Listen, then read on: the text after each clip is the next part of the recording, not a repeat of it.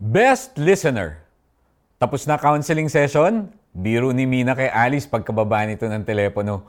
Tumawag na naman kasi yung best friend ni Alice para maglabas ng sama ng loob tungkol sa kanyang boyfriend. Ikaw naman, ngiti ni Alice sa kapatid. Once a week lang naman siya tumawag.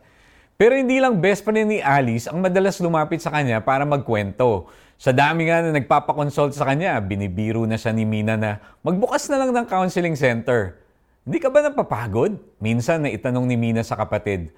Pati ikaw, nababurden sa problema nila. Kibit balikat na sumagot si Alice. Usually naman, hindi sila nanghihingi ng advice, sabi niya. Kailangan lang nila ng makikinig or tutulong mag-process ng nararamdaman nila. Na-experience mo na ba yung may lumapit na kaibigan sa'yo para lang magkwento ng sama ng loob niya?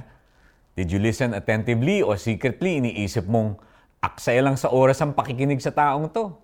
Pinutol mo ba yung kwento para magbigay ng advice? Para lang matapos na yung usapan ninyo? Kung titignan natin yung example ni Jesus sa Bible, wala tayong makikitang time na pinatigil niya ang kausap niya para pagalitan o bigyan ito ng payo. Nakinig siya patiently sa kanilang mga sinasabi, gaano man kalungkot o nalilito o galit yung kausap niya. For example, hinayaan niyang umiyak si Mary nang mamatay si Lazarus bago niya ito binuhay muli. Matagal din siyang nakipag-usap dun sa Samaritan woman at the well at nakinig sa mga sagot nito sa kanyang mga sinasabi.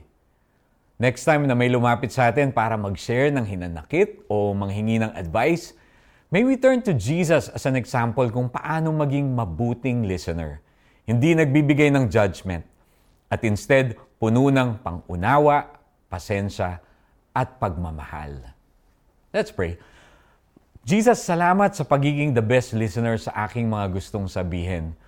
Tulungan mo akong matutong makinig sa mga pinagdadaanan din ng ibang tao. Sa pangalan ni Jesus, Amen.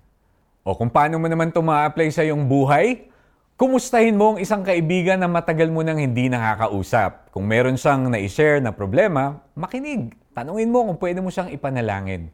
Mga kapatid kong minamahal, unawain ninyo ito. Maging alisto kayo sa pakikinig, dahan-dahan sa pagsasalita at huwag agad nagagalit. Santiago one nineteen. This is Ico Gonzalez, inviting everyone to say a word of prayer for a friend today.